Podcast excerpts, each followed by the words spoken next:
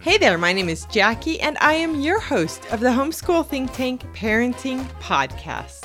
Remember to visit homeschoolthinktank.com to learn more about how we serve homeschooling families. Also, if you check the link in the show notes below, you can get more information about anything that is mentioned in this episode. I hope you enjoy this episode about homeschooling and parenting, and be sure to check in on Mondays for our episode that is all about mindset. Today, I want to visit with you about what I call a concept based educational style. And I think this can be helpful as you homeschool your kids. So, when I'm talking about concepts, that's it. It's the concept, the idea of what you want to help your child learn. And if you are an unschooling parent, or you are somebody who doesn't necessarily use a curriculum based approach, this can be really helpful. And if you use a curriculum based approach, this can be really helpful when you hit road bumps in the curriculum because no curriculum was created for your child. It's created to be helpful, but we're all different. So we're all going to go through some parts of a curriculum more quickly and have challenges with other parts. So I'm going to start with math.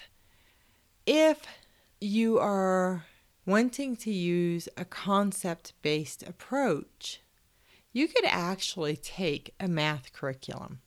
Even if you're not going to follow that specific curriculum or actually use it, you could use it as your roadmap. So you could literally just pick up a math textbook at a thrift store if you didn't actually want to use the textbook or anywhere. Or you can thumb through someone else's textbook or various textbooks and combine approaches from various textbooks. But let's say when your child is in kindergarten, they're learning numbers. Well, yes, you can use a curriculum or a textbook to learn those numbers, but you can also just take the concept and help your child learn numbers at the kitchen table counting Cheerios and writing the numbers down and showing them. You can also watch videos uh, like on YouTube with numbers, which I know many kids do, or, you know, that's Sesame Street is teaching those, right? But then you didn't really need to use the actual curriculum, but you're teaching the child the concept. Now, let's say as you move on to adding, you can use various games. You can, let's say you're playing dominoes, you can actually add up the little dots on the dominoes. You don't even have to be playing the game. You could just use the dominoes, right? And you could have your child look at the domino, and on one side, maybe there's seven dots, and on the other side, maybe there's six dots. So you'd have your child count the dots, seven, and then plus, and then on the other side where there were six dots, six. And you could write them out on a piece of paper and help your child learn how to add. And, you know, as the dominoes get higher or the dots are more, how to carry. Everything's dependent on your child's age, right? First, you need to learn to add single digits before you do a double and a single digit, and then you move on to adding two double digits and then triple digits. But I think you get the point here. So, what you can do is you can go through a textbook and look at what the purpose of a lesson is and you can learn in a, many other ways. So, whether you do this instead of using a textbook or to supplement a textbook learning approach, it can be really helpful because what you're doing is you're focusing on the concept. It doesn't really matter how your child actually learns the concept as long as they learn it.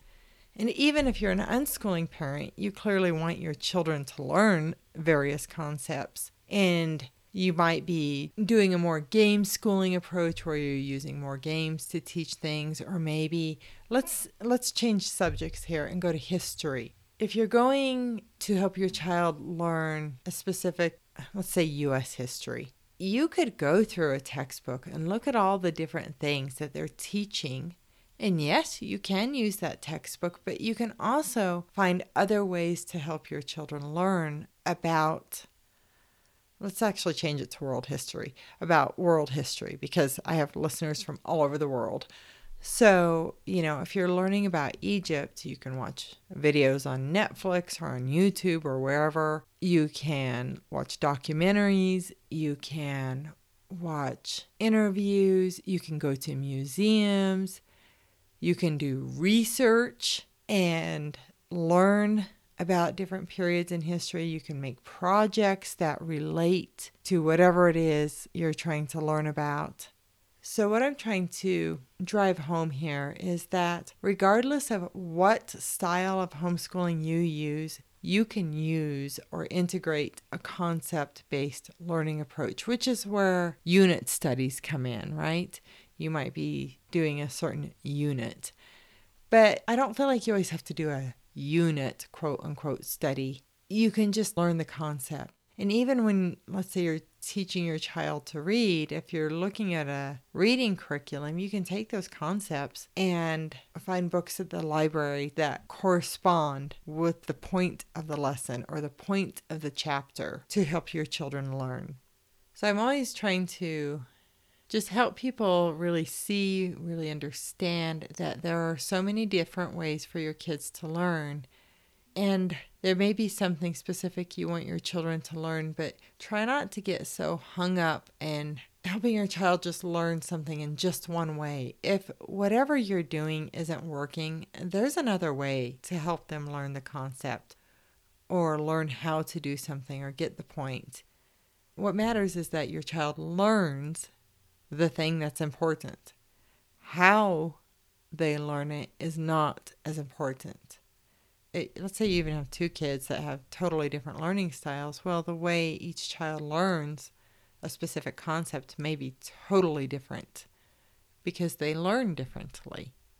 And that's why you need to pause and understand what the purpose of your curriculum is, of a lesson that you're trying to teach is, and help them learn the concept and not worry so much about exactly how they learn it. Just keep navigating until they understand something. And sometimes your kids aren't ready to learn something yet, and that's okay. That's when you just skip it. You move on if you can, or you go back and review other things in another way. Doesn't mean your kids have to repeat exact previous lessons. You just find another way to help them learn. Anyway, I just wanted to help you think about focusing on the concept more than the method that you are using to guide your children's education.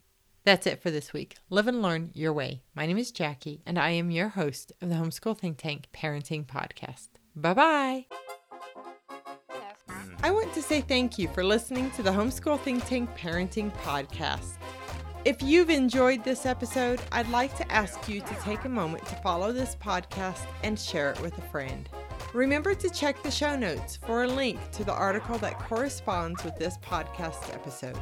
In this article, we'll include any links that we mentioned in this episode. And remember that you can search all of the Homeschool Think Tank Parenting Podcast episodes at homeschoolthinktank.com.